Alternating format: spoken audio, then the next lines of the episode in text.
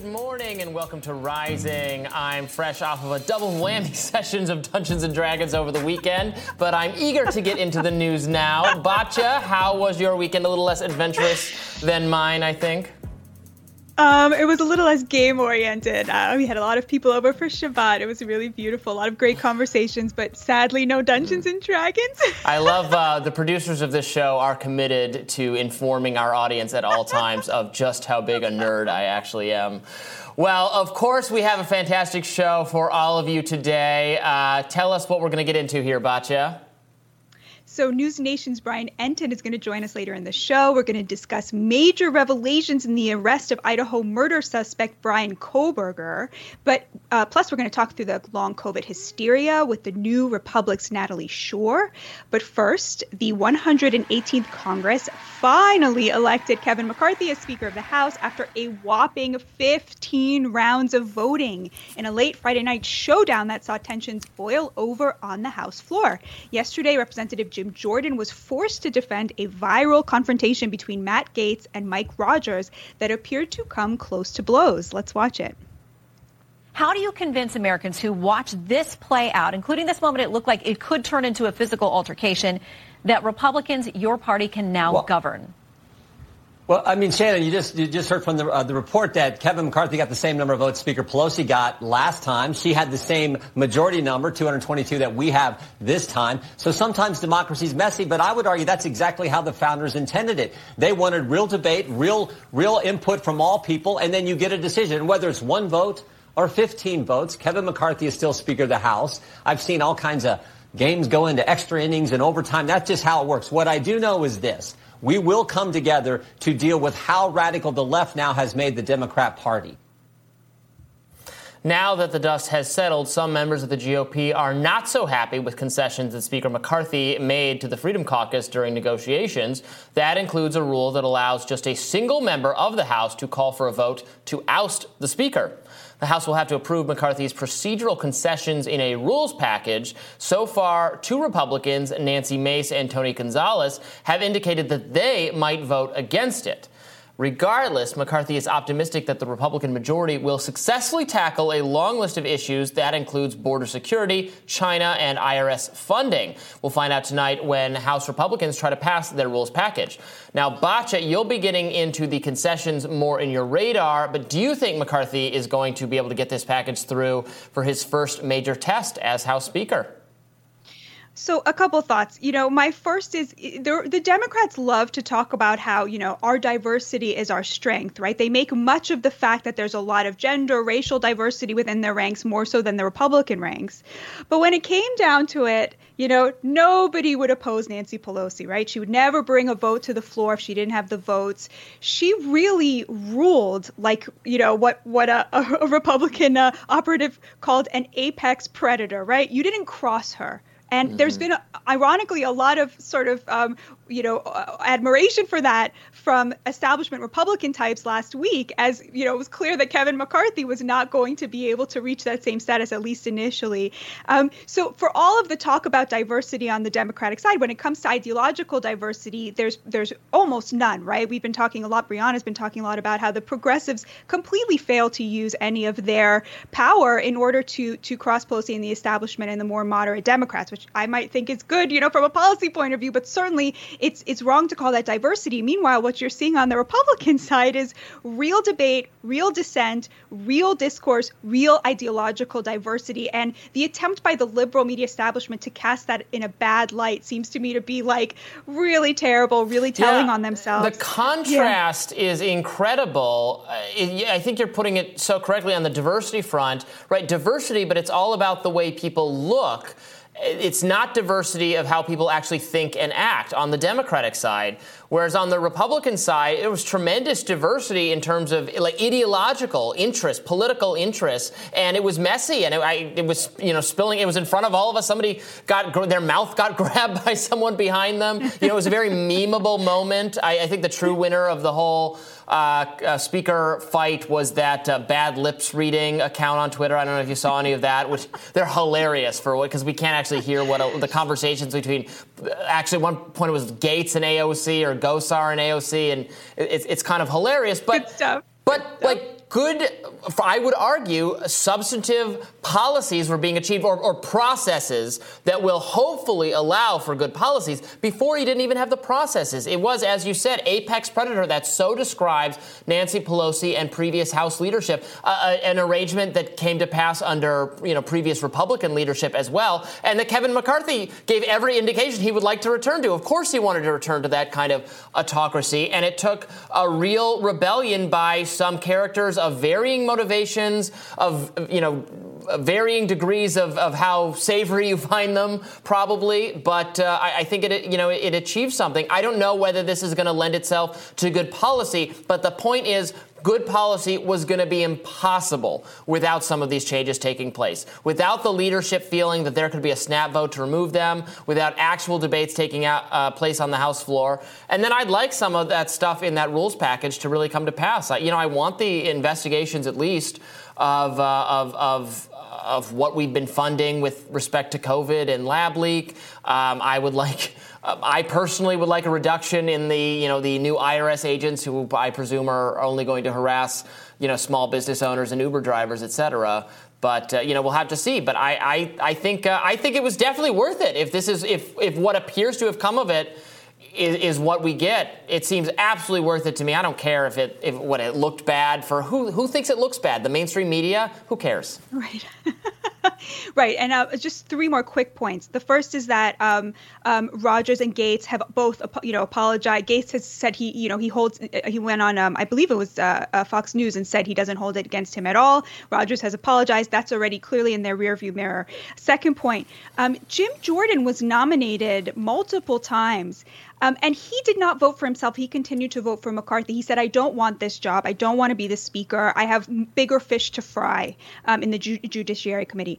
I think that's very admirable. I did not expect to see that from Jim Jordan. And it's hard for me to imagine somebody on the Democratic side doing that, giving up this powerful position in order to actually investigate and legislate sort of in a more behind the scenes role. So I was impressed to see that. And the third thing I'll just say is, you know, I can't help but feel that the Democrats don't want to see what was the biggest reform to my mind, which is no more omnibuses, single issue bills, narrow bills on single issues, because it's going to force them to vote with Republicans on important things. For example, the Guaranteeing Truckers Overtime Act, which I really hope will get to the floor, because it will force them to vote on single issues that are important to the American people. And I think that you cannot overstate the importance of this to bipartisanship and to actually delivering for the American people. Meanwhile, Democratic Minority Leader Hakeem Jeffries had this to say in reaction to McCarthy as Majority Leader.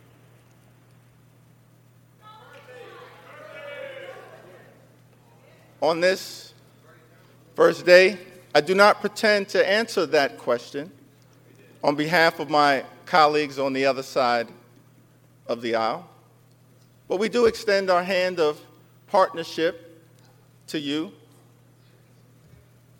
and want to make clear that we extend and intend to try to find common ground whenever and wherever possible on behalf of the American people.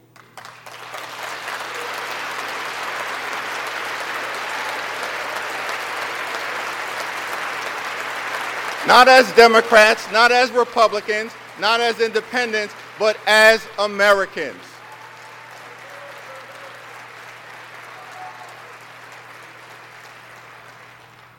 But I also want to make clear that we will never compromise our principles. So, Robbie, now that the GOP holds the House, how do you foresee President Biden's second term going in terms of his agenda? Well, at this point, we have divided government, so that's the end of, you know, any legislating going on. Republicans control the House, so there will be investigations, I think, into some of the very merited investigations into, you know, pressure that law enforcement has placed on social media companies. That's something I'm talking about in my radar today. What was going on with gain-of-function research, the Hunter Biden investigation. And with the Hunter Biden investigation, more so, I don't... It should be about what law enforcement did to prevent people from finding out about that story if they slow-rolled the investigation, not the nitty-gritty of, what Hunter Biden did. Unless they do have evidence, and I suppose I shouldn't rule that out, that there actually was some influence peddling going all the way up to Biden himself, that would be an issue. Let's not make it a show trial of Hunter Biden himself, but he's a flawed person, doesn't really matter, he's not a government official. We need to know if it impugns Biden and then what law enforcement did about it. That needs to happen. On the Biden side, I don't think there's going to be a lot of legislating. I would love if what comes out of these new powers that actual members of the House have is that we don't do governing via last-minute debt ceiling raising, with nobody having time to read the actual bill, a bill that no one can vote against, be reckless to vote against it because the whole global economy will crash if you vote against it. That's extortion. That's not actual legislating. We need, cuts to parts of government that American citizens don't think is worth funding anymore. We need conversations about, and that includes things that Democrats have questions about defunding, or some Democrats in the past have had questions about the defense budget. The old regime used to be that Republicans want to blow up the defense budget forever and then cut social services. Democrats the opposite, or they want more funding for social services and then they'd rather take it out of defense. With the new kind of Democratic liberal defending Ukraine is my entire personality. I'm not even sure how they feel about defense budgets anymore. But absolutely, the American people have questions about our spending, including I think in my. This is what I gather from, kind of gauging where the people are at. I think the people have a lot of questions about our defense budget in addition to everything else. Yeah, absolutely. Foreign wars and immigration, that's how Trump won. Those are issues that are incredibly important to the American people.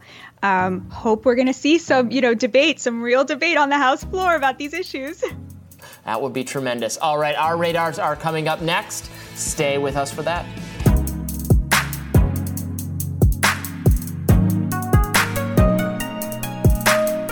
Robbie, what's on your radar? Well, we know that the Twitter files have exposed the federal government's efforts to compel a private company, Twitter, to censor speech that was disfavored by the national intelligence agencies, national health experts, and elites in the mainstream media. Despite the protections of the First Amendment, which provides that the government may not stop people from speaking, various government actors have worked tirelessly to silence speech for years, taking special aim at so-called misinformation related to elections, Hunter Biden, COVID, and more. Now, thanks to efforts by Matt Taibbi, Michael Schellenberger, Barry Weiss, Li Feng, and, of course, Twitter's new CEO himself, Elon Musk, we have now seen behind the curtain. We have seen so many emails from would-be censors in government reaching out to Twitter, politely suggesting that this account is Russian in origin and up to no good, that this other account is wrong about the COVID vaccines and it's going viral and that's a danger, that this joke about what day the election takes place on, that could be misinterpreted by a gullible person. The government would love if Twitter would do something to fix this. Government bureaucrats know they can't make Twitter do it, but they can complain. Then they can leak the situation to their friends in the mainstream media who'll write negative stories about Twitter, and they can make sure those stories provide ammunition for Democratic legislators who just so happen to be looking at new regulations that could hurt Twitter's bottom line. Continuing dispatches from the Twitter files have actually undermined an early impression formed by so many people, myself included, about content moderators at Twitter, namely Yoel Roth, former head of Twitter Trust and Safety. Roth was initially portrayed as a villain in all this for taking part in some admittedly bad content moderation calls, including the decision to restrict the Hunter Biden laptop story under a hacked materials justification. Very bad. But after reading all those emails from law enforcement, national intelligence, health advisors, it's clear that Roth actually did put up some resistance, and as did his colleagues, their resolve was simply worn down over time by the tone of the government's messages. The government was insistent that Twitter was besieged by evil Russian influence, that Twitter's failure to control COVID misinformation was going to get millions killed, that the mainstream media and Democratic lawmakers would work in tandem to gut Twitter if the platform failed to take action against such pressure. It's really not surprising that government bureaucrats eventually got their way, and in the future, opponents of big tech censorship need to focus more on the big government side of all of this. To that end, new evidence is emerging that shows, unsurprisingly, that Twitter was not the only target of the U.S. government's of the U.S. government, which is unsurprising, as part of a lawsuit against the Biden administration for pressuring social media companies to take down contrarian COVID speech. Missouri's attorney general obtained this email sent by a White House staffer to Facebook moderators. It reads, the top post about vaccines today is Tucker Carlson saying they don't work. Yesterday was Tomi Lahren saying she won't take one. This is exactly why I want to know what reduction looks like. If reduction means pumping our most vaccine-hesitant audience with Tucker Carlson saying it doesn't work, then I'm not sure it's reduction. A White House staffer also flagged specific contrarian Facebook posts for deletion. The White House was obsessed with what kinds of opinions were being offered, not just on Twitter, but obviously on Facebook as well. They don't think whether the vaccines work is a subject one could hold a variety of views on, even though it's certainly true that the vaccines work to differing degrees depending on what we're talking about. Are we talking about severe disease and death, or are we talking about simply the COVID spread? And it matters a little bit whether we're talking about vulnerable people or whether we're talking about young people. None of these distinctions mattered to the career bureaucrats who were in conversation every single day with content moderators at all the major speech platforms. Stay tuned for a big investigation that I've been working on this subject. That'll be coming later this month.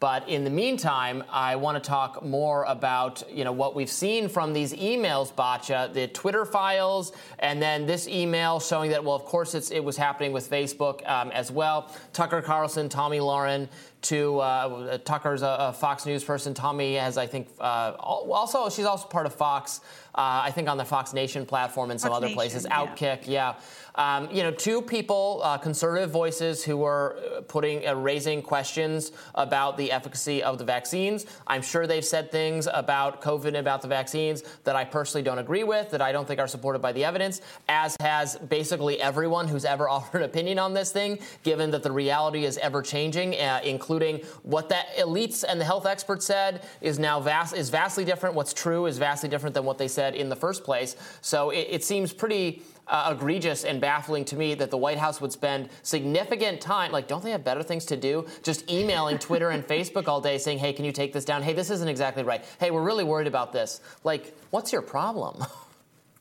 Yeah, so a number of questions come to mind for me. The first is there a difference for you in how they handled the Hunter Biden laptop story and how they handled COVID?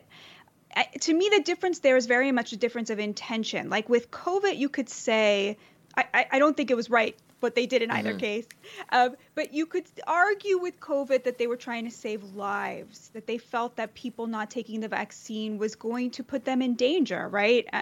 But with Hunter Biden, it was clearly just their political adversaries. They really, really, really didn't want Trump to win, right? So that's the first question I have. Is there a moral difference and a legal difference between those two things from your point of view? The second question I have is the one I've had from the beginning, which is, if law enforcement asks you to do something wrong, right, what level of freedom of speech do you still have in making that decision? What level of authority and autonomy did Yoel Roth have here? At what point does it become coercion? And are you convinced that that threshold has been met? And of course, the third question would be, how are we supposed to judge this going forward as a nation? The church committee that was one of these conditions that McCarthy has agreed to in order to convince the holdouts to vote for him as speaker. Do you think that is going to address these larger questions? So those are my three questions for you. I do think the threshold has been reached. I mean, I think it's a matter for debate. It's in my opinion, it's been reached. I think between the pressure, the constant pressuring from so many different government agencies, and then at the same time, there's going to be a regulatory push, and then people in the Biden White House raising the prospect of doing regulation if they don't get enough compliance from social media companies. That seems to me to be, now we're on the other side of the First Amendment. I could be wrong. I think that's something a court should take up. That is something a court is going to take up given this lawsuit from Missouri and other states. Your first question is very interesting, and this is something I've tried to engage with at least. Is there a difference between the pressuring on COVID speech and the pressuring on Hunter Biden? I could actually see it the other way from you, and you know, you're kind of suggesting that the Hunter Biden stuff is just so nakedly political, where there's like a compared to the COVID stuff, well, you know, they might have been wrong and maybe they should have done it, but their intentions were more benign. I see it, I guess, slightly differently. I think we all accept that there's some legitimacy, at least, to law enforcement talking to social media companies about crimes happening on social media sites, organized crime, terrorism, et cetera, being organized on the platform from like a national security, foreign policy standpoint. Obviously, the deep state went so awry on this and was so wrong about so many things. And, you know, they're telling Twitter this is Russian origin, and Twitter saying, oh, we're looking at this. We really don't think it is. And then eventually they're like, okay, if you say so. They're so clumsy and bad at it. But I think probably most people would accept there's some legitimate, like if ISIS has a Facebook group and then the CIA says, hey, we want you to take down this group, I would probably say, and you, and probably most people would say, that's not necessarily nefarious for our government to do that. Compared to, now, on the other hand, I don't really think, I think what the CDC and then the White House and other health people did to social media, you can call it benign, but it falls, to my mind, way further outside the scope of government, from a public health standpoint, saying, like, there's, to my mind, national security and law enforcement and like prevention of crime is government's legitimacy, not like trying to control speech related to public health. So for me, it's almost the opposite. I think that's a really good point, and especially because we know now that the facts around vaccines are so much more complicated than they wanted us to believe. And there really was an absence of public debate about that could have had an impact on some people's health, especially young men, we know, with myocarditis. So I take your point. That's a really, really interesting argument. And we will have more Rising right after this.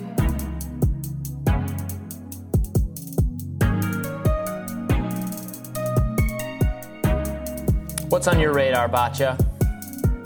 Well, the chaos surrounding whether California Congressman Kevin McCarthy would achieve the votes necessary to become Speaker of the House finally ended late Friday night in victory for McCarthy.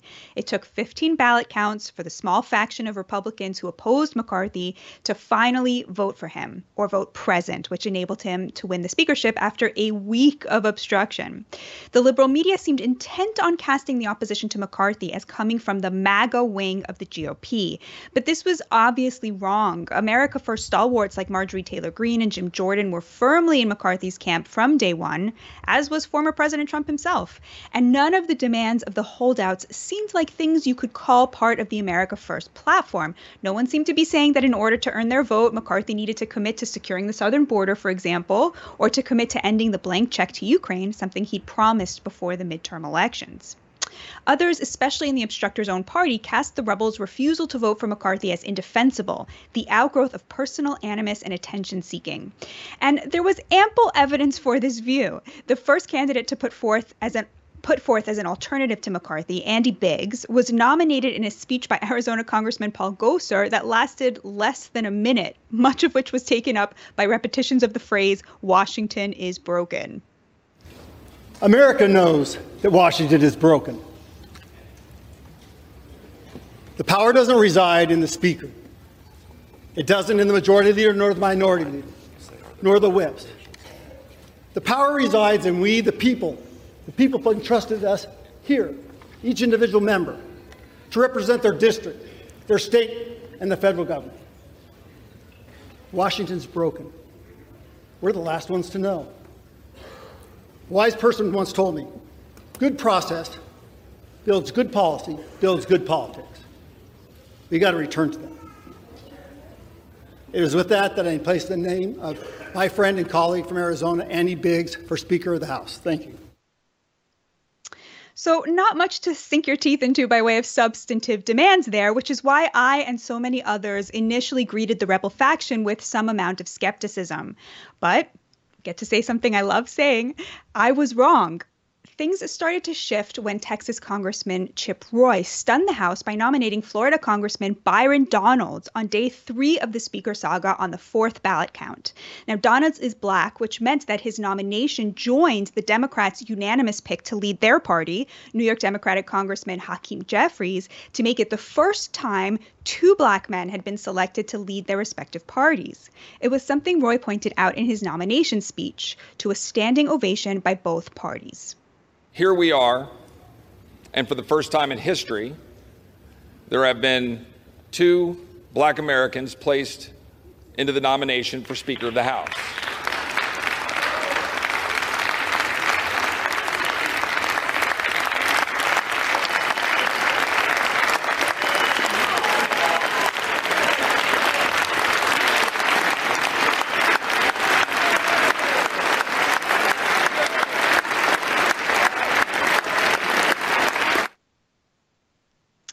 In other words, what had started as far-right dissent within the Republican Party had suddenly brought the two parties closer together, stealing the Democrats' historic limelight in nominating Jeffries and sharing the glory of this historic moment.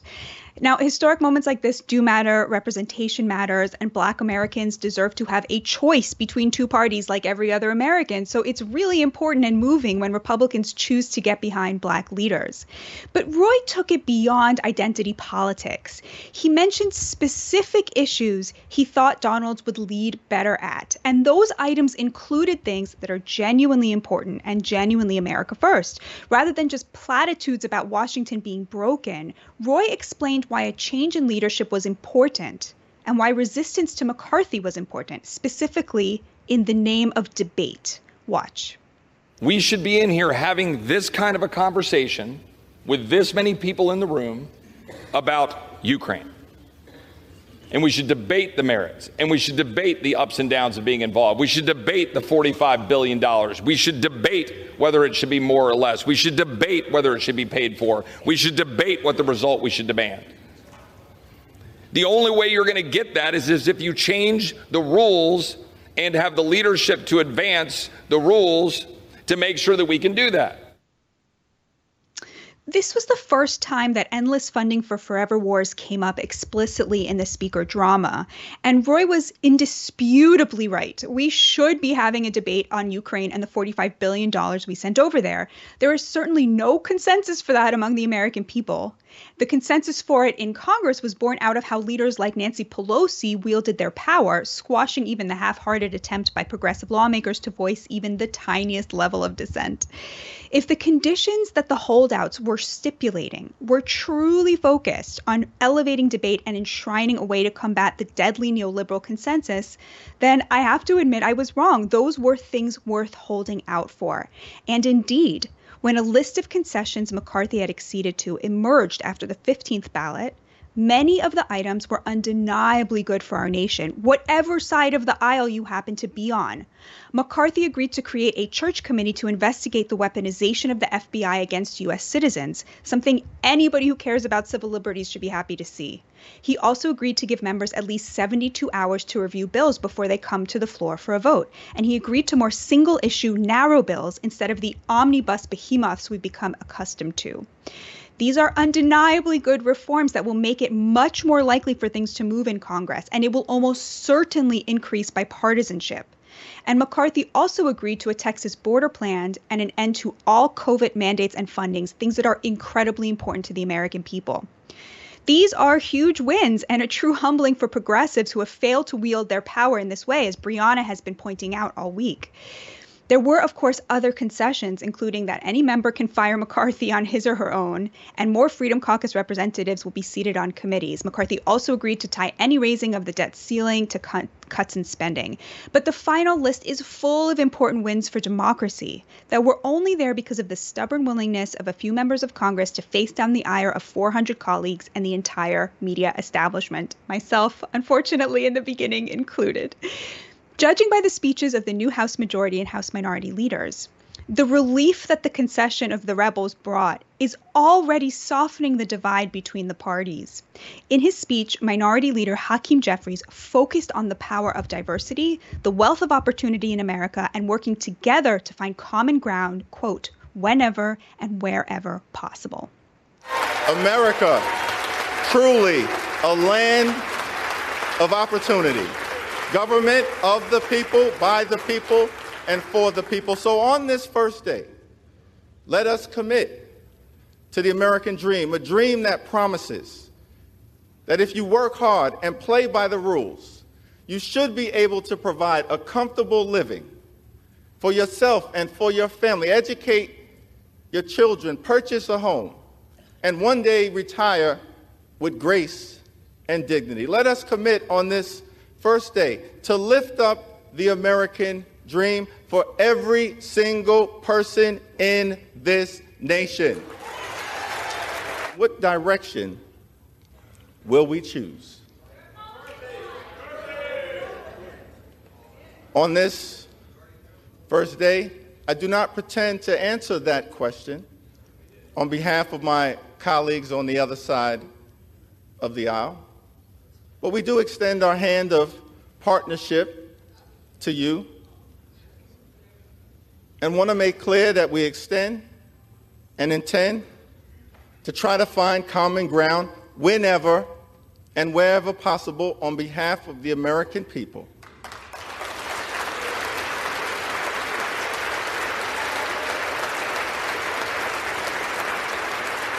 Not as Democrats, not as Republicans, not as independents, but as Americans. You just love to hear it. And his speech was greeted with applause and Democrats on their feet chanting USA.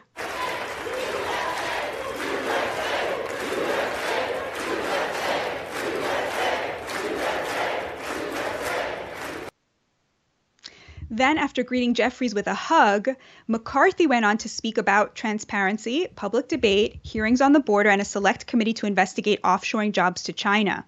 But he spent the second half of his speech on similar themes to Jeffries: diversity, inclusivity, and honoring President Lincoln's legacy, building bridges across the aisle. This moment calls for restoring trust within our country and with each other. In that spirit, I will work with anyone and everyone who shares our passion to deliver a better future for the nation. I hope you'll join me. As a Congress, we can only operate if we cooperate. My door will be open. I'd like you to come by.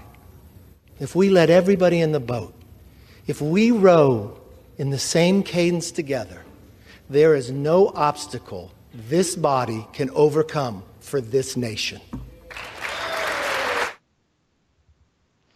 The similarity between Jeffries' speech and McCarthy's was pretty astonishing to me anyway, delivered by a week of raucous debate and dissent. What started out looking like dissent for its own sake ended up bringing the Republicans and Democrats closer together around the values this great nation was founded on than they have been in recent history and perhaps ever. In other words, what we were treated to last week was a true example of e pluribus unum, from the many, one. So, Robbie, I hope you'll forgive my slightly Pollyanna-ish reading of the events of last week, but I really think that I saw this wrong. You know, I started out the week thinking that, you know, where is the policy demand? Where is the America First demand? Where are the things that the American people would want to see?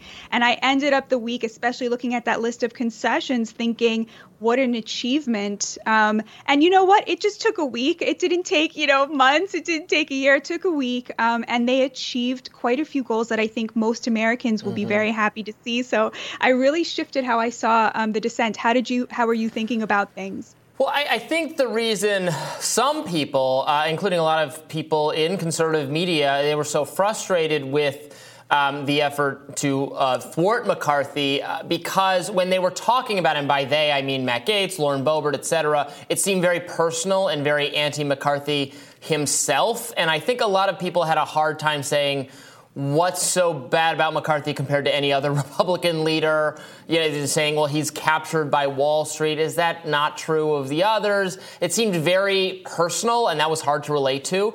But you're absolutely right that under that surface of kind of a personal conflict, there was every reason to hold out and to push for reforms that will hopefully allow actual debates in the House on issues like funding for Ukraine, like anything. We interviewed Justin Amash, former congressman from Michigan, on the show last week, and he said the same thing. You know, despite not having any personal real preference for not McCarthy versus someone else, he was like, look, the role of the speaker has just become so autocratic over the last 10 years. So it would be great to get on paper those reforms that will make the House just fulfill its function more readily to the American people of having actual democracy take place.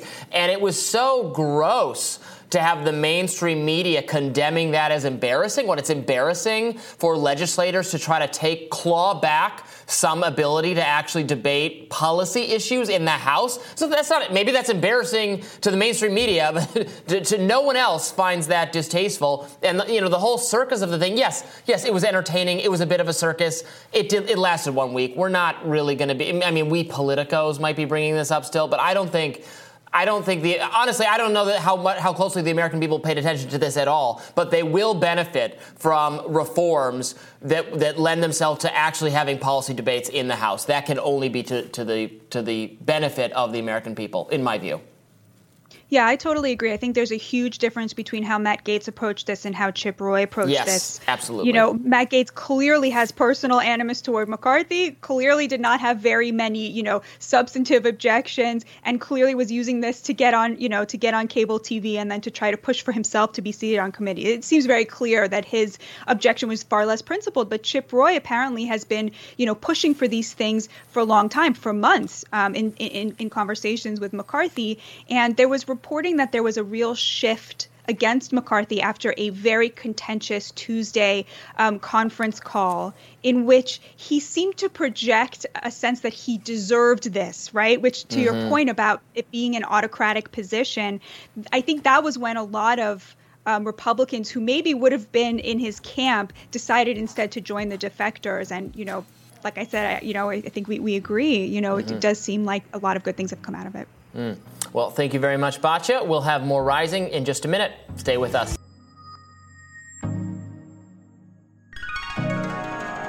Columnist at the New Republic, Natalie Shore, has recently reported on symptoms of long COVID. Last month, she published an article saying that we might have gotten long COVID all wrong. She poses the following. Some post-COVID symptoms may be produced by the brain, but does that make them any less real? Columnist at the New Republic, Natalie Shore, joins us now to discuss her article. Welcome, Natalie. Thank you so much for having me.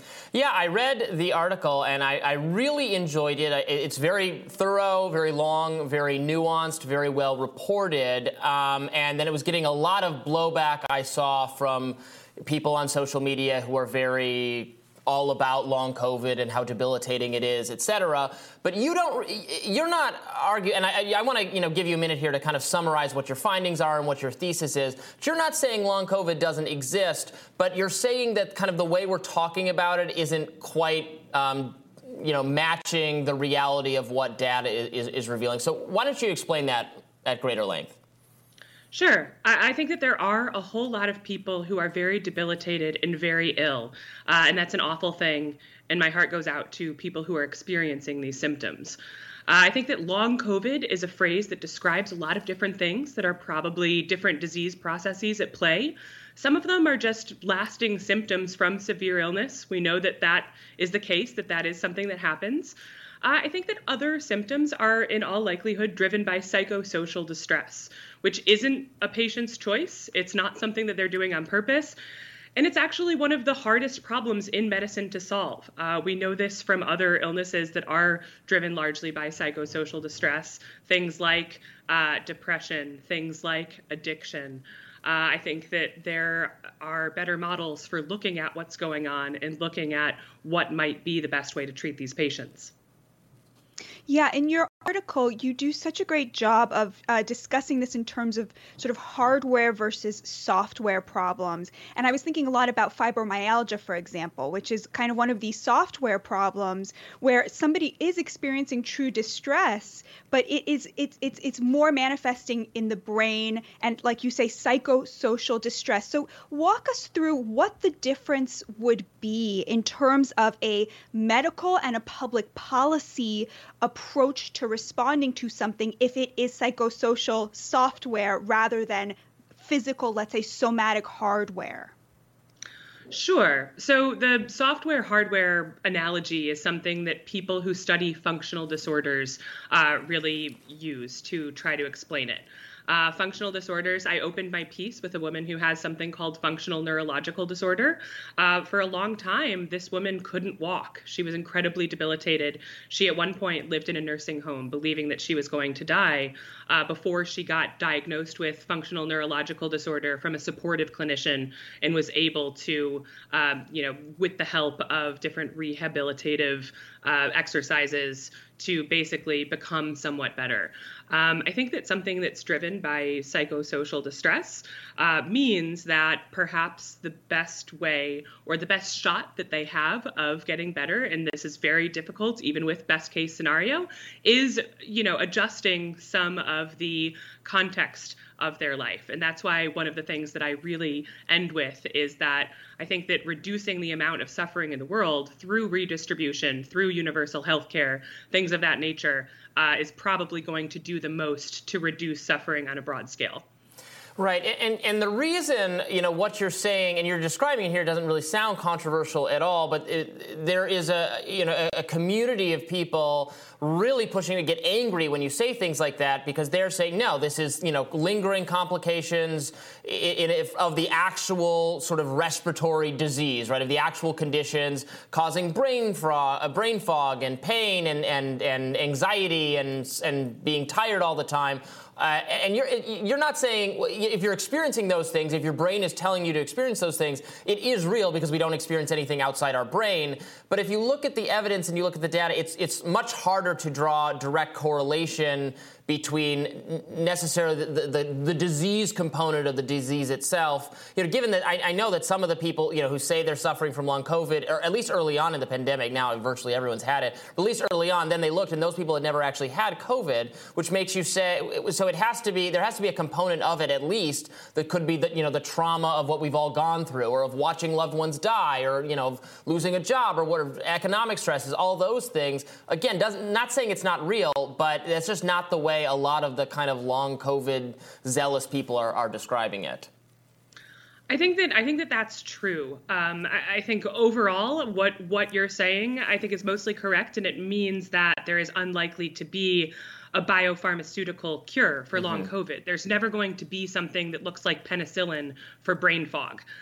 This is a symptom that's incredibly debilitating. It affects a lot of people, not just in long COVID and other illnesses too, including illnesses that, things like cancer. People have debilitating brain fog, and medicine has struggled to solve these problems. We do have a few tools, but I just don't think they're going to come from the pharmaceutical industry. And we have, examples.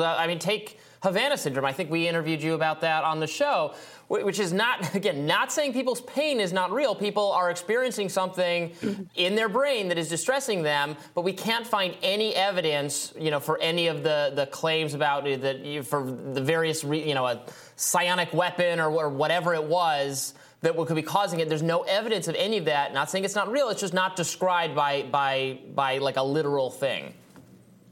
Yeah, I think that Havana Syndrome showed us that it's very easy to understand how someone could ascribe very real suffering to something that's not the proximal cause of that suffering.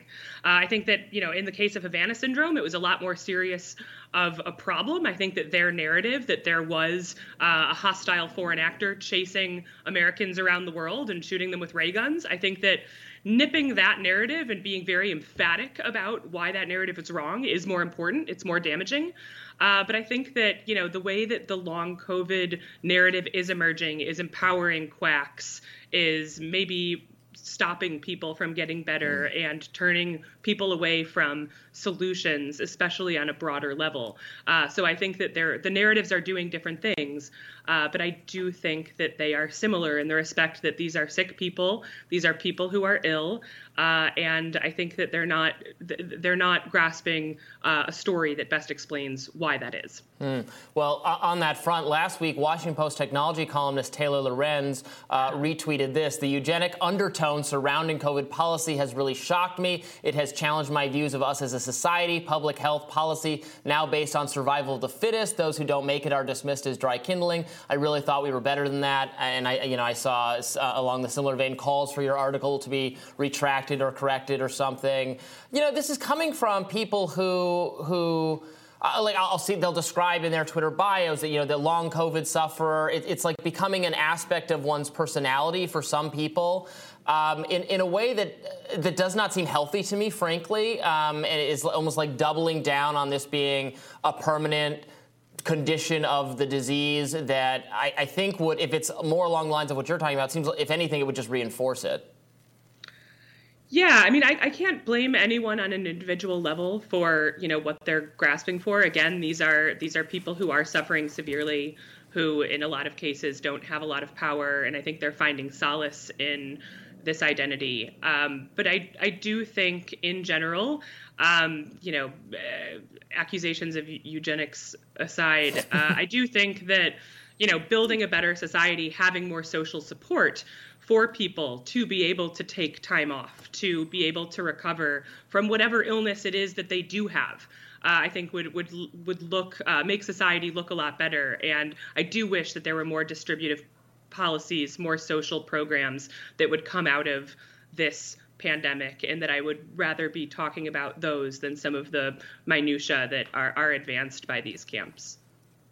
Real quick before we wrap, Natalie, is there any data about who gets long COVID? Is this something, are women more prone to it? Are certain kinds of people, do we have any data about who is primarily being afflicted by this, or is it evenly distributed? Well, so that's a difficult question to answer for a few reasons. For one thing, a lot of the data that we do have is about anyone who has lingering symptoms, let's say 12 weeks after their initial infection. And that's going to include some of the people with, you know, this classic type of long COVID that has been centered in the media narrative, people with, you know, post-exertional malaise and fatigue and brain fog. That will include people like that, but it will also include someone who is on a ventilator for 5 weeks and is now having some difficulty breathing afterwards. So those are typically different types of patients, that there's not a lot of commonality between them. I think for the most part, especially when you get to more than 12 weeks out, when you have the more prolonged illness that is marked by fatigue and brain fog, it tends to be more women than men. And, you know, it's hard to say where they're getting the research cohort. I think that we have a lot of research in general that shows us that poor people, people who suffer oppression, people who have more difficult lives, more difficult jobs, certainly have more, you know, chronic pain, chronic fatigue, and they might not necessarily identify as being long COVID or ME/CFS patients. So it's murky, but in general, I think that oppression and poverty drives illness, and that rates are higher among those people. Fascinating stuff. Natalie, thank you so much for joining us. We really appreciate it. Thank you so much for having me. We'll have more Rising right after this.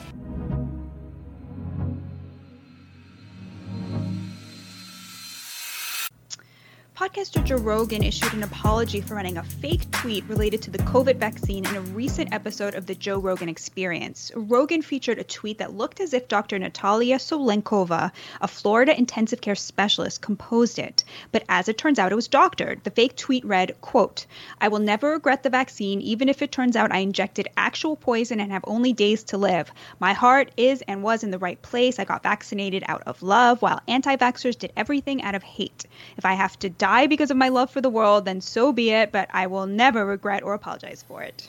Rogan's team took the episode down and cut out the bit that centered around the fake tweet. Rogan further apologized for the incident, saying, quote, I was informed last night that this tweet is fake. The show was already out, so we initially decided to post a notice saying we got tricked, then later thought it best to just delete it from the episode. My sincere apologies to everyone, especially the person who was hoaxed. Good on him for doing that. You shouldn't, share fake doctored tweets. I think it's embarrassing when people obviously get caught sharing them. I'm sure it's happened to me before. It's probably happened to you before. The thing you do is just apologize, get rid of it, and very good on him for doing that. Plenty of people in the mainstream media and in progressive media get fooled by the opposite kinds of things, opposite from that message. Fake tweets, having the opposite kind of effect, and then don't do anything about them. I saw a bunch of people over the weekend. Did you see this bot just sharing I can't believe we're doing the white nationalist hand gesture thing again? I saw Nina Turner, who's a former progressive state senator. I believe we've interviewed her on the show, and now I think she's a correspondent perhaps for the Young Turks. She was sharing that. George Santos, everybody's favorite congressperson for the moment, was seen, doing this thing. And there was a photo of it, and they're like, oh, that's the white nationalist hand gesture. It's just the okay sign. 99.9% of people who do that have no idea that it has been associated with white nationalism. They're not trying, they're not trolling. It's not a trick. It also just means okay. And most people who do that don't mean it in the white nationalist sense. White nationalists do it in order to trick you into thinking everyone is a white nationalist. Anyway, that was something going around this weekend. So I just point that out to say that a lot of people fall for really dumb things and then double down on being dumb and wrong and don't do anything to fix it. Yeah, and it was so funny because the LA Times article about Joe Rogan apologizing for getting tricked, admitting it to his audience, asking for forgiveness, had this snide comment in it like, Rogan, was, controversial and accused of spreading COVID misinformation. And it's like, this is literally the opposite of spreading misinformation, right? This is getting something wrong and then admitting it, which is something that Dr. Fauci and many others have been incapable of doing, right? This is exactly how you are straightforward and honest. Of course, people should double check things. Of course, everyone, myself included, sometimes gets things wrong and gets tricked. It's very hard to, it's apparently very hard for people when it comes to COVID, when it comes to the left-wing media to admit that. But I think, kudos to Rogan for doing that. That wasn't the only conspiracy theory, though, circulating over the weekend. Conspiracies have also circulated about the cause of Bill's football player Damar Hamlin's cardiac arrest, which he suffered on the field during a game last week. People went so far to attribute the cardiac issues he sustained to the COVID-19 vaccine. Here is Dr. Fauci's reaction to that. The thing, as a public health person and as a physician and a scientist, and my identity as a physician is the thing that gets pained the most by that. Because what that means, Major, is that yet again, another conspiracy theory, complete nonsense, is going to have some people make a decision for themselves and their family not to get vaccinated, which may cost them their lives. So that's the thing that's so horrible about it. And if you want to go out spouting nonsense, conspiracy theories, and spreading it all around, fine, except if it results in a person suffering and perhaps dying. And that's what happens when disinformation disincentivizes people to get proper interventions for a threat like a pandemic. Fauci went on to say that myocarditis post the COVID vaccine is rare. And I think what he was saying there, I find so frustrating, because he keeps saying people might die if they don't take the vaccine because, they're worried about myocarditis. Okay, people. Let's break that down a little further. Are people in Damar Hamlin's age range, health profile, et cetera, are they at significant risk? Are they at virtually any risk of dying of COVID? And we know the answer is no. Now, I don't think my reading of the data suggests to me they're also not particularly vulnerable or at risk for vaccine-related myocarditis. This seems to be very rare. So I don't agree with, the vaccine opponents who are saying, myocarditis is spiking everywhere and it's because of the vaccine. We know that COVID actually itself can cause myocarditis. And, there's so many people who have had COVID and have had the vaccine. So even if they then did experience myocarditis, it would be hard to ascribe it to one or the other. Looks to me like It is a very rare occurrence. So I'm not like contesting what he's saying about the vaccine generally being safe, but also COVID is not particularly harmful for the age range we're talking about when we're talking about Damar Hamlin type people. So you can't it's not. Some otherwise healthy people have just dropped out of COVID, but for the most part, we're talking about people who are immunocompromised or the elderly. Those people, I think the calculation for whether they should get the vaccine is pretty obvious, although I would still leave it to them.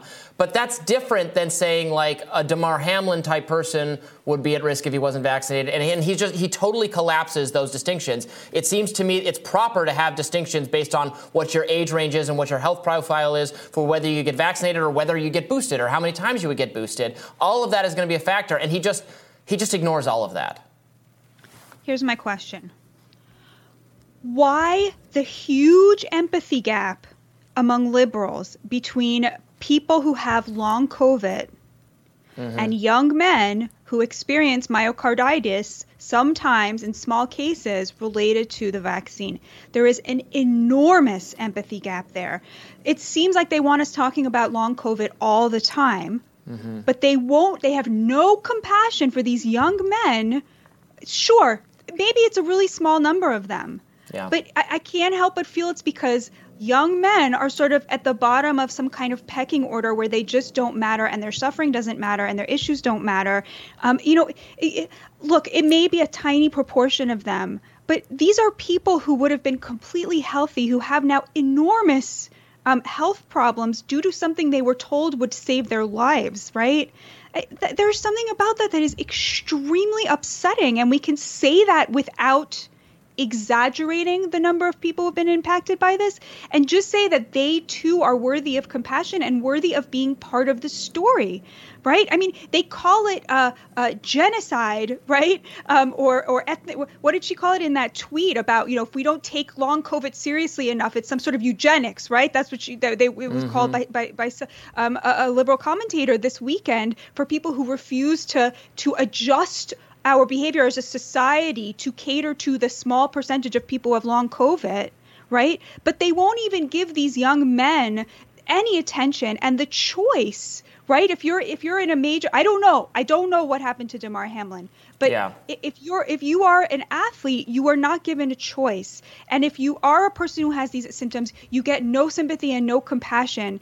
And I think that's really wrong. And it really bothers me because they were deprived of, first of all, we were all deprived of the debate, but then they are systematically deprived of the kind of compassion that people with much less severe problems consistently demand, that we all cater to. And I think that's wrong. Yeah, and I just don't understand why it can't be different for different people. I mean, I think it should be a choice regardless of where you fall in. But for the health officials to say, hey, you know what, you're in your 80s. COVID presents a risk to you, even if in its diminished form. Please get vaccinated and probably get boosted every year. You're in your 50s and you're overweight? Yeah, COVID could be something, you might want to get a booster this year. Your 20s and healthy doesn't really matter. They could just admit that, and that would be perfectly in keeping with what the science shows us. That's what other countries are doing in terms of some of our peer countries in Northern Europe, et cetera, in terms of what age range they're recommending it for. Yeah, we have no idea, by the way, what happened to Damar Hamlin, and I do think a lot of the immediate rush to blame it on vaccines is really gross, given that we don't know, and also given that, look, frankly, football can be dangerous. We all see people getting tackled all the time. We know that the concussions are real, or people have experienced that. Looks to me like he took it was kind of neck and upper torso hit that maybe 1 in a million times that causes some kind of really rough cardiac episode having nothing to do with anything else. I still think the issue absolutely merits further study to make sure that we know what kind of effect both the vaccines and COVID will have on the bodies of otherwise healthy young people. But that's my two cents on the situation. But Robbie, I have to say, it's not all on them for believing these conspiracy theories, right? Because the medical establishment has behaved in such a sketchy way about hiding from us things that are actually true. right? That of course people are then going to be less likely to believe them. And of course, you know, if you have a company that says, I demand to have full protection from liability for this thing we're going to force everybody to inject into their arms, right? Mm-hmm. I mean, of course people are going to be suspicious. Of course they're going to jump to conclusions. And of course they're going to feel like there's a high likelihood that they're not being told the truth, because indeed they have not been told the truth. So I think that responsibility for people jumping to conclusions is very much shared. You know, of course, we'll wait and see what happens. And of course, we wish the best for Damar Hamlin. Such great news that he seems to be recuperating. Really, really love to see it. It just fills you with joy to see that he's going to be okay, hopefully, God willing. Absolutely. All right. We'll have more Rising right after this.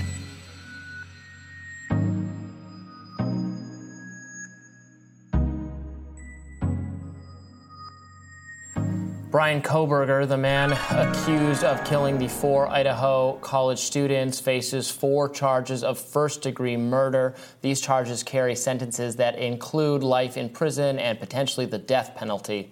Since his arrest, new evidence used by investigators to find the suspect has been revealed. One of the 2 roommates who were not attacked saw a man in the home on the night of the crime and was able to describe a figure who was 5'10 or taller, male, not very muscular, with bushy eyebrows.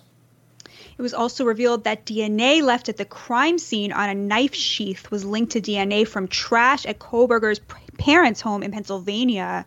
Joining us now to discuss is senior national correspondent at News Nation, Brian Entin. Welcome, Brian. Thanks for joining us. Thanks for having me. I appreciate it. So are we any closer to having any sense of potential motive in this horrific quadruple murder? Yeah, that's a really good question, because we've gotten so much new information in the 18-page probable cause affidavit, but it makes no mention of motive. I've been in touch with the families. I was talking to them last night. They still don't know of motive. So there's no indication that police have anything on motive right now. I mean, it's certainly possible that they know something behind the scenes. There is a court hearing on Thursday here in Idaho where you may find out a little more. But if there's a preliminary hearing a couple of weeks from now, that's likely when we might really find out what they know. Can you help us understand how it could be that one of the surviving roommates sees Kohberger, presumably a hooded figure, hears some crying or screaming, and this is while he's or after or at the time of the murders, like very early in the morning, 4 a.m. or something. But then the police aren't called, the bodies aren't found till the actual morning, like 11 or noon. So is there, I think a lot of people have questions about, you know, with the surviving roommates, so then they waited hours and hours to alert, or what were they? I mean, there's a lot of speculation about why that could be. Maybe they were just very tired. Maybe they had been intoxicated themselves. I mean, there could be benign reasons for waiting later, but I think a lot of people, myself included, are very confused about exactly how that ends up happening. Yeah, no, totally. I think that was probably the big jaw-dropping tidbit from the affidavit, because we were all under the assumption that the surviving roommates were asleep, but one of them, at least Dylan, was awake. And we also thought they were sleeping on the bottom floor where there were no killings, but Dylan was actually up on the second floor where the murders happened. So there is this question. She says she was awake, that she heard screams, that she heard a man's voice, that she heard the dog barking, and then that just after 4 a.m. she saw the killer walk by her bedroom, that she saw him wearing a black mask covering his mouth and nose, and that she was able to describe his height, his build, the fact that he had bushy eyebrows, and that he walked out towards the back sliding glass door. And then here's what you talk about. I mean, that was just after 4 a.m. It wasn't until 11:58 a.m., so hours and hours later, that the 911 call was made and that police finally came out. You know, she says in the affidavit, she's quoted saying that she was frozen in fear, essentially. And certainly that's a possibility. She went back into the bedroom and locked the door. The families of the victims right now, I interviewed Kaylee's sister last night on News Nation, and she basically said that everyone should stop the judgment, that, you know, Dylan's a young girl, that no one knows how they would react in that situation. But it's certainly very interesting that it took so long for her to call or for whoever to call 911. And certainly she'll be a witness at some point, whether it be at the preliminary hearing or if there is a trial. And I'm sure we'll find out more exactly, you know, what she was going through in that moment.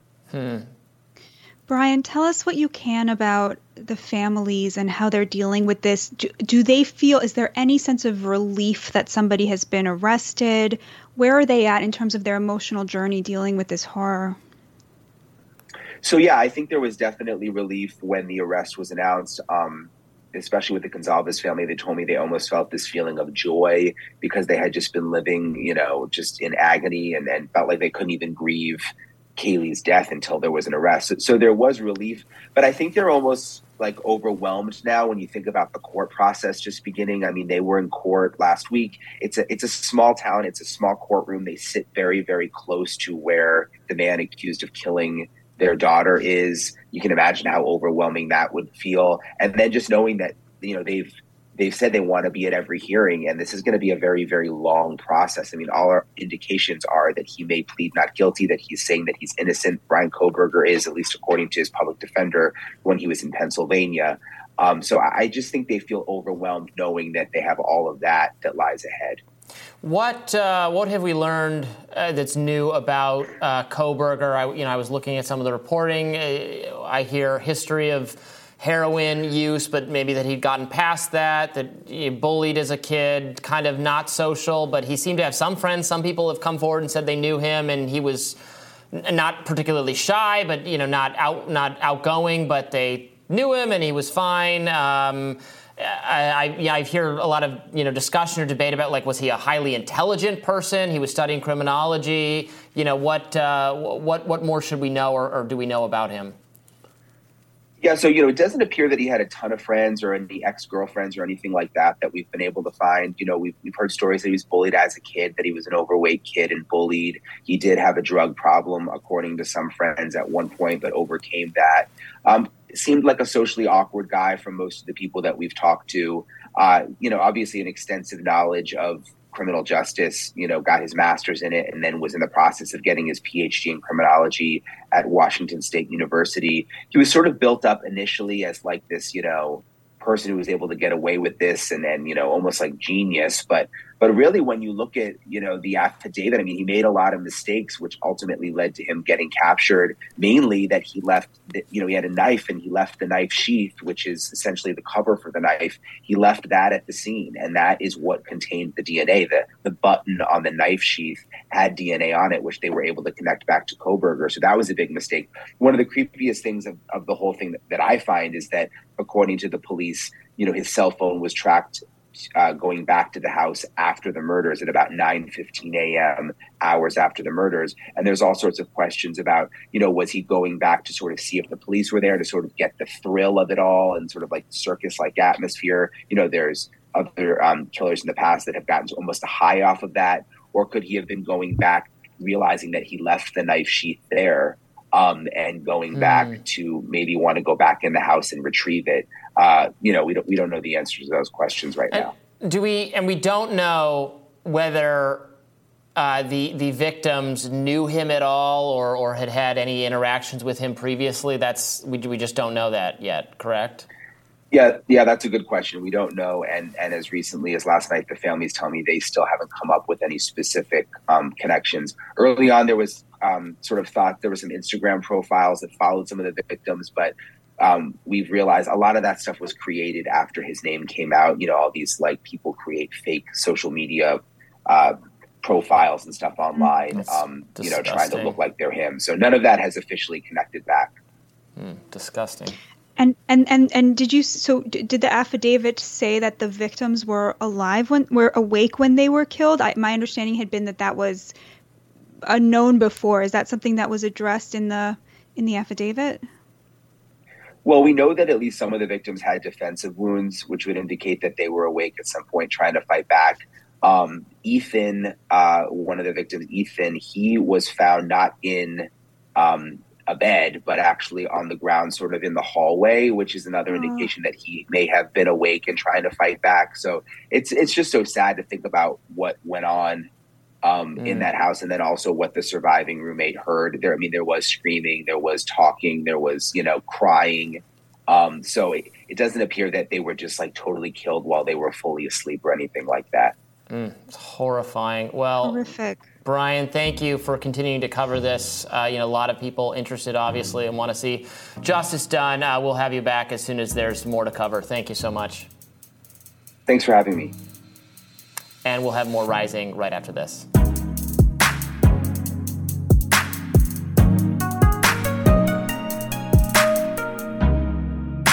President Biden stopped at the U.S.-Mexico border on his way to Mexico City, where he announced new crackdowns on asylum seekers amid the record number of migrants arriving at the border.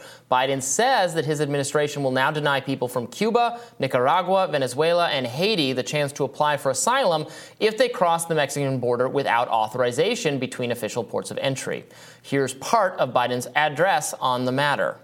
My administration is taking several steps to stiffen enforcement for those who try to come without a legal right to stay, and to put in place a faster process, I emphasize a faster process, to decide a claim of asylum. Someone says, I'm coming because I'm escaping oppression. Well, there's got to be a way to determine that much quicker. Biden goes on to say, my message is this. If you're trying to leave Cuba, Nicaragua, or Haiti, or have agreed to begin a journey to America, do not just show up at the border. As The Intercept's Max Granger points out, it is legal to arrive when seeking asylum, saying glaring factual error in this headline at the New York Times. Seeking asylum is legal regardless of method of entry. Please issue a correction. A more accurate headline. Biden announces major crackdown on asylum in violation of U.S. and international law. Human rights groups and immigration advocates have actually denounced the move. What say you, Batya? I just think that this is just ridiculous. Let's start with the fact that he's telling people not to come, but he's authorized 30,000 parolees from each of those countries for people who we know do not qualify for asylum. I mean, everybody acting like these people have an asylum case knows that that is not true. We know that these are economic migrants. And look, we can say, look, we have room in this country for economic migrants, right? But essentially by calling them people who are seeking asylum, by calling them asylees, by calling them refugees, you are essentially making it de facto the rule that they're going to come here and be forced to work illegally under the table for decades to come because they're not going to qualify for asylum and then they're not going to leave.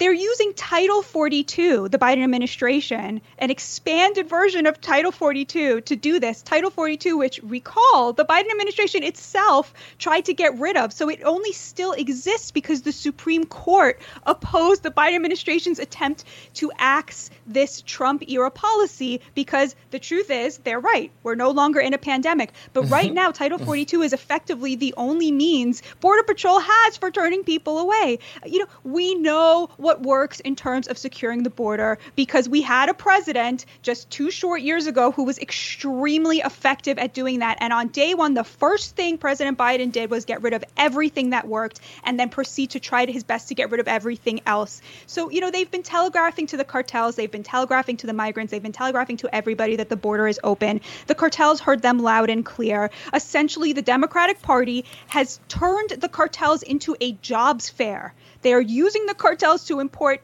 cheap labor, a new slave class, to work service industry jobs and to drive down the wages of the American working class. It's absolutely deplorable. This is too little, too late. Well, but Batya, how can you say that they're saying that they're, you know, giving intellectual or vocal support to the kind of cartel mindset? Biden just said, don't do exactly that. Don't come here that way. If you want to come to the U.S., you need a sponsor and you need to go through all these steps and you need to board a plane flight. You can't just rush the border. Isn't that what he just said? I mean, he said that, but then he coupled that with 30,000 guaranteed parolees for people from all of those 4 countries who can find a sponsor in America, right? So on the one hand, yeah, it's great that he said don't come, right? But on the other hand, he's sort of, with one hand he's saying don't come, and with the other hand he's offering, you know, these people basically a ticket in, right? So what is that actually going to achieve? It's just mind-boggling. I think to normal Americans, they look at President Biden, they cannot understand, like, why did he get rid of everything that President Trump had done that was so effective? Like, literally from day one, that was his promise. And we saw 2.2 million people immediately rushed the border, got the message, including the cartels, of course, right? There's no real desire on the part of the Democratic Party to address immigration. And the reason for that is because, you know, the issue of immigration is not a political one. It's a class one. Working class Americans, their jobs are the ones that are threatened by people who come here, mass immigration. Educated elites who are now the Democratic Party's base, right? They can afford to have all of these pieties and talk about, you know, refugees and asylum because these people aren't threatening their jobs. So at the end of the day, I mean, I just feel that the Democratic Party has every incentive to keep gaslighting Americans on this and do nothing about it. And that's exactly what we're seeing here. Well, you and I disagree on this a little bit. I don't care, frankly, if they're threatening people's jobs. That's fine with me. What I care about is the people, the communities bordering the border overrun with tent cities and bad condition, the humanitarian condition, bad for the immigrants, bad for the people who live there. I understand their frustration, and I think the process by which most immigrants are coming that way is really bad and needs to be fixed, and would best be fixed by saying, okay, don't do that. The asylum thing is stupid, but here's the process, and it's a process that's easy and doesn't take years, and then you can come here, you can fly in, you don't have to go with the cartels, you don't have to cross muddy rivers, you don't have to live in a tent in El Paso or wherever. You can just enter the country and work and contribute and pay taxes, and America will be better off economically. And yes, some people who are competing for the lowest rung jobs, maybe they face more competition, but the price of food and goods and everything goes down for everyone, including those people, and then maybe they can get lifted up into better positions. I think that's a better system than one where we deliberately try to protect the low jobs for our existing workforce, which is not economically efficient for anyone. And the big thing to me is addressing just this chaos of having people coming in under conditions that aren't good for them and that are clearly prompting a lot of, I think, understandable frustration in places like Texas and so on. But I mean, frankly, what I heard from Biden is, I guess, along those lines. Obviously, much more has to be done, and ultimately, Congress needs to do something, which I don't know if there's any chance of that. Well, hopefully with this new Congress, one of the conditions that Kevin McCarthy had to agree to in order to placate the rebel faction was about, Texas border legislation. So hopefully we'll see some movement on that front. But you're totally right. This is, it's the administration plus Congress. Mm-hmm. And you can't use I am fine, though, to not use COVID justification policies. I got to be, not a hypocrite about that. We are not in a COVID emergency anymore. Biden has said we are not in a COVID emergency anymore. That means COVID policies that were put in place many of them I was against in the first place, and I never wanted to give the government this authority in when it's an emergency, which sounds like something that could be very easily abused. But that's all got to go. That includes Title 42, in my view. But we'll see. Yeah, absolutely. Yeah. And they have to have the courage to say, look, we know which countries people have legitimate asylum claims mm-hmm. from and which ones don't. There are people who have legitimate asylum claims who are actually being persecuted for being gay across the world, who are waiting for a chance to come to America and have their asylum case heard. And that is not going to happen because economic migrants are flooding the system, and they do not. Somebody has to be able to say the truth. And it's mind-numbing that you can't get that out of the president. Or most of our politicians. But anyway, I guess we'll have to leave it at that. More Rising right after this. Stay with us.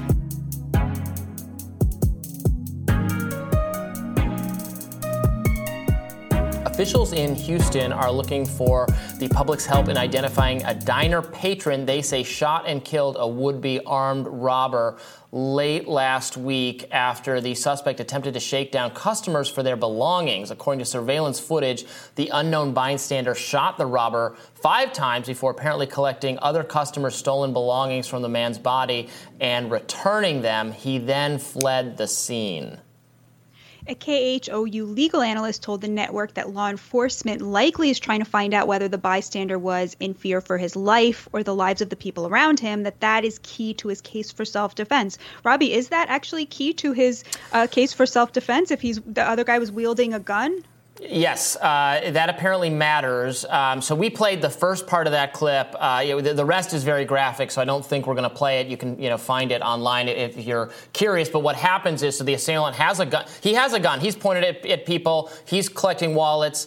It's the customer in the left side of the screen who's kind of got a bald head, a white guy on that left booth. As soon as the robber walks past him, that guy gets up and just shoots him a bunch of times. I end up hearing a total of 9 shots. Maybe only 5 of them hit him. So I think, my view is that it is self-defense. I mean, the guy was robbing the place. He had a gun. You don't know what's going to happen.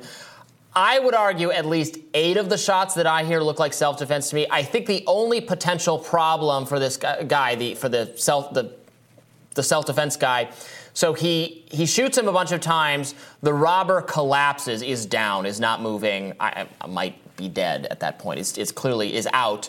He picks up the gun and then he shoots him again in what looks like the head. So I think that final shot could potentially get the guy in trouble. A jury might feel different. They might say that the whole thing is justified given what was going on. But probably that's the part of it people will struggle with, because he'd already taken the gun for the. Now, he could argue he doesn't know how many guns the guy has. Maybe he saw him twitch or saw him move. Obviously, it's a stressful situation. Can you imagine, shooting an armed robber? And, I think we can all understand not reacting perfectly in that situation, but you're not supposed to take that additional kill shot after you've disarmed the person. What's your takeaway? I think, somebody could say, look, why did he have to shoot him so many times? Once you shoot somebody, once you defend yourself in an aggressive way, you have no way of knowing how they are going to respond to that, right? Mm-hmm. You should assume they're going to respond to that with as much force as they can muster. So I think you're right. He could have had another gun. He could have had a knife. Once you are a person who is aiming a gun at other people, especially defenseless people, you've sort of forfeited your right, to not be met with that same force. No, I agree with that. Yeah. I watched the whole video. He does take another shot after he disarmed him. To me, that looked like instinct. I mean, this person is clearly somebody who's been trained, mm-hmm. right, for situations like this, it seems to me. And at that point, it seemed to me like instinct took over. I find it really hard to – I mean, on the one hand, yes, I could see the argument that was no longer self-defense because he had taken away the gun and the guy was clearly down. On the other hand, what if he had another gun? And also, is that really a message that we want to send? Of course, there's a legal question, but aside from that, I mean, this man is a hero to me. Mm-hmm. It doesn't matter if the person was only going to rob these people. He waved a gun in their faces, and this man stood up for them. And I think for a lot of Americans, you see that and you feel like there's something very heroic about that, and very grateful that person was there on the scene. And if you were, God forbid, one of those patrons, you would want somebody to be there, and you would want him, furthermore, to be protected by the law for what he did. Mm-hmm.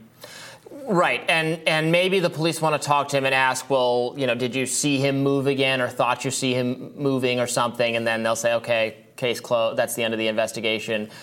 Like you, I don't want to see someone punished for defending, people. Like, who knows what that guy was going to do after he robbed them? He could have gotten into a shootout later, harmed bystanders, been on a chase. Like, who knows what was going to happen? He had already, I agree with, like, he had forfeited his right. You don't have to wait for the robber to start shooting before you're allowed to shoot. Like, it would be ridiculous to have a societal kind of rule that you have to wait till you're being shot to defend yourself, like when you're being robbed. Like, there's no right for someone to rob you. It's the contrary. They do not get to rob you. You can defend yourself. Right. If I was on a jury, I'd probably acquit the guy. Obviously, I want to know a little bit more about the circumstances.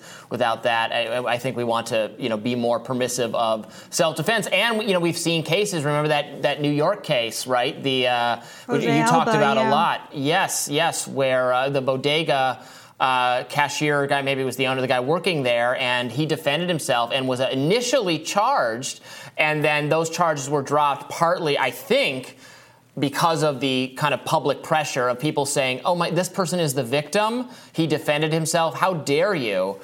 You charge the person. So, you know, we have a real actual contempt for self-defense coming from some people in the kind of prosecutor setting that is very bad, and I would not want to see that replicated here. Yeah, there's a lot of they'll never prosecute the criminals, but if you stand up to them, suddenly you find yourself like Jose Alba on Rikers Island. Again, Alba, someone who seemed to clearly know what he was doing, right? Mm-hmm. Very effectively, while being stabbed by the guy's girlfriend, managed to neutralize the threat to his life. Seemed mm-hmm. very clear that he was, feeling threatened for his life. So, yeah, I think, we ran a piece by Jeff Charles, friend of the show, recently at Newsweek, and he argued that gun control laws are actually racist because they prevent black people from having the means of defending themselves against criminals.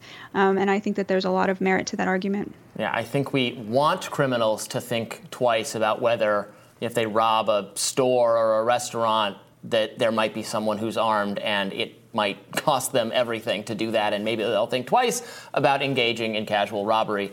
I think most of us would say that would be a good thing if that was a concern more people about to commit crimes would have before they would commit crimes like robbery, like assault, yes, et cetera. And in fact, we know criminals frequently say that if they know that there's the presence of a gun at a place, that is very much a deterrent for committing a crime there. And Jeff had a statistic in his piece where he said that over 160,000 Americans save their own lives by being armed a year. And that's I forget where the statistic is from. It's a national statistic from the government. So. All right. Well, we'll keep an eye on this story. See if anything comes or if he's charged with anything, and we'll have more Rising right after this.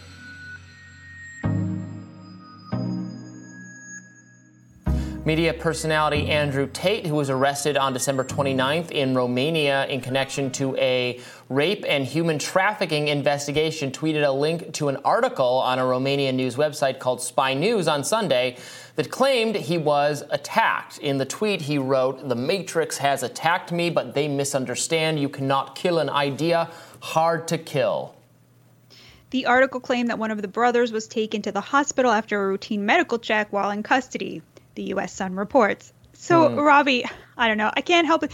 Look, maybe he was actually attacked. But I have to say, this strikes me as something that women do a lot when they want sympathy, which is try to cast themselves as a victim in a certain way. You know, someone will tweet something, unpopular, get a lot of pushback, and then talk about how they're being harassed, how they're getting all of this hate speech, how that should be regulated, right? It's a very, I feel, feminized approach, which is to say, pity me, have sympathy for me, I am a victim, you can't hold me responsible for this, see me as the one who needs your pity. And, which is just to say, Andrew Tate is supposed to be this macho masculine, paragon, right? And I've always felt about him that he's a fraud, and I've always felt about him that there are so many upstanding, good men out there defending traditional masculinity in a way that doesn't lead directly to accusations of, sex trafficking. They stand up for traditional masculinity in a way that also elevates women and also protects women, right? Instead of the way he does it, which is to elevate masculinity and then denigrate women. Those are not the two choices, right? Like total genderless society where we don't need men, we don't need women, everything is fluid versus Andrew Tate, right? This machismo that insists on degrading women and possibly allegedly even trafficking them. There's a much better alternative in the middle, which is, a healthy regard for traditional masculinity, for the role that men as providers, as protectors play in a society in a way that protects and defends women, femininity, and all of the things that we require from that duality. So I know that sounds hopelessly conservative, but I just feel that, Tate has sort of forced this dichotomy that I think erases something in the middle that's actually valuable. Yeah, I mean, the success of the whole kind of pickup artist community, or the figures like Andrew Tate, who I guess had been successful, although we don't really see the balance sheet. I don't know how successful it is, and now he's facing possible prison charges. But build some kind of profile or make money. Convincing really desperate young men, kind of directionless young men who've had very bad luck with women or are just like way too socially anxious, I guess, to even talk to women or go on dates. And they convince them that, well, if you're more like, I'll show you how to do it, and you got to, really treat them like crap, and you have to be, horrible, and it's all about, sex and really demeaning women and, making money and smoking cigars in this really kind of joyless way. Like, he doesn't make it seem fun and happy. He makes it seem really awful and parasitic and, like, unhealthy. That's not a good, you don't need to come to me for dating advice or anything, but just be nicer to people and you'll be successful a little bit in terms of dating. Like, what he does is just, and is also not, as you allude to, is not particularly conservative or socially conservative. I mean, he was accused of, forcing women that he was doing his cam girl show with and making them tattoo his name, that's to their bodies. What is socially conservative about that? I don't get why he was kind of being claimed, and not universally, but by some on the right, as someone that should be defended or be associated with. I truly don't get it. And now I don't know if he was actually attacked. He uses attack exactly as you say in this very broad sense. If people are criticizing him, he's being attacked. It's like when he said earlier, I know they're going to come for me because I'm just too, I'm too much of a free spirit. The system must destroy me. I know they'll come and try to arrest me. And then people were like, look, they're coming to arrest him. He's a prophet. He knew. Well, if you're doing illegal things, you also know you're eventually going to get arrested. That doesn't prove that you're some kind of a prophet. That just proves you knew what you were doing was illegal. Right.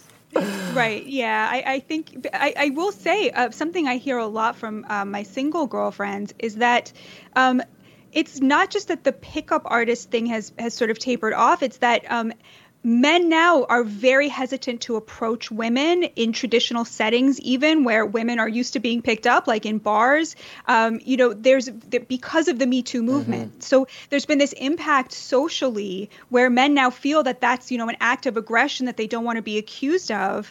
And it's really starting to have an impact on real world mating, which is extremely important if we intend to be around as a species. I have endless criticisms of the Me Too movement, and then how it just became a kind of policing about bad dates. The Aziz Ansari thing I always bring up is just such a clear indication of the whole thing going totally off the rails, and just kind of people wanting to celebrate victimhood and make victimhood a personality. But people like Andrew Tate, again, given what he's accused of, we don't know the validity of it. He deserves due process just like everyone else. Maybe, it's not, to my mind, beyond the realm of conceivability that what he was doing was very gross but was legal because the people involved in the cam girls and et cetera consented, or they weren't literally forced to do it. It might not be illegal. I don't know. That's something that, needs to be borne out. I don't think that's totally impossible.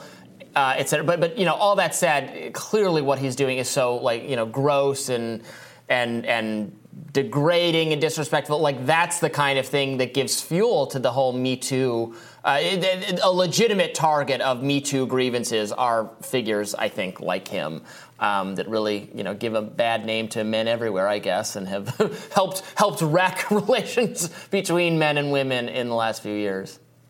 Well, I think that's how the liberals would want us to see it, right? Mm. That he represents anybody defending the traditional values of masculinity. But I think that's kind of wishful thinking on their part. I guess what I'm trying to say is there's a lane between, the sort of feminist agenda that I think has really overreached, and then the Andrew Tate that allegedly is actually sex trafficking, right? And it's the kind of much more traditional view that says, we can defend traditional masculinity. It has a role in society. It's extremely important for families, for children, even for women, that there's something in between there where there are a lot of wholesome figures, even influencers, doing what Andrew Tate does. Like, the focus on him seems to me to be the desire by liberals to erase the much more wholesome version, which is not about sex trafficking, right? But about, more traditional values. I was watching a little bit of a YouTuber criticizing and responding to Tate. I believe it was Vosh, who's, I've not watched a lot of his videos, but he had a pretty good one responding to Tate and pointing out, so Tate's describing, he has all these cars. That's part of what got him into that feud with Greta Thunberg. Describing how, but he only likes having a nice car because only he can have it. It's about status and feeling better than other people. Like, it only has value because other people would covet it. And Vosh was talking about how, taken to an extreme or even just on its face, that's such a sad way to live, to only want something because somebody else would value it. It doesn't, have any intrinsic value to you. It's not something you'd like to have, but you only get some kind of satisfaction out of it because it enhances your status and makes you feel better than other people who don't have that. I mean, that's such a sad way to go about life. It's like, no, pursue things that provide value to you, that are of your interest, that you want, because they make your life more meaningful. If your life is only made more meaningful by some comparison to others, that's a really toxic mindset to be in that will leave you very deeply unsatisfied. And that by itself, I think, makes him a terrible role model for young men, or really for anyone. It shows a very sad hollowness to his thinking, I believe. But I think the point you made earlier is so trenchant, right? That there's no joy in it. It's joyless. It seems like work for him. And indeed, if the sex trafficking allegations turn out to be true, it was work for him, right? Mm-hmm. I think that's a really great point. In fact, the champions of sex workers, right, and the sex work economy are, again, liberals. So I think categorizing him as some sort of a conservative might be a bit of a mistake. Mm. Yeah, absolutely. All right. Well, we will have more Rising tomorrow when we will speak with investigative reporter Adi Ads about the situation going on in Brazil. Batya, it has been a pleasure to see you this Monday. Great being with you, Robbie. I'll be watching you tomorrow. Thank you. Be sure to like, share, and subscribe so you never miss any of our content. And for those of you who like to listen while on the go, we're available anywhere podcasts are available, Roku, other streaming platforms. Check us out, and I'll see you back here tomorrow.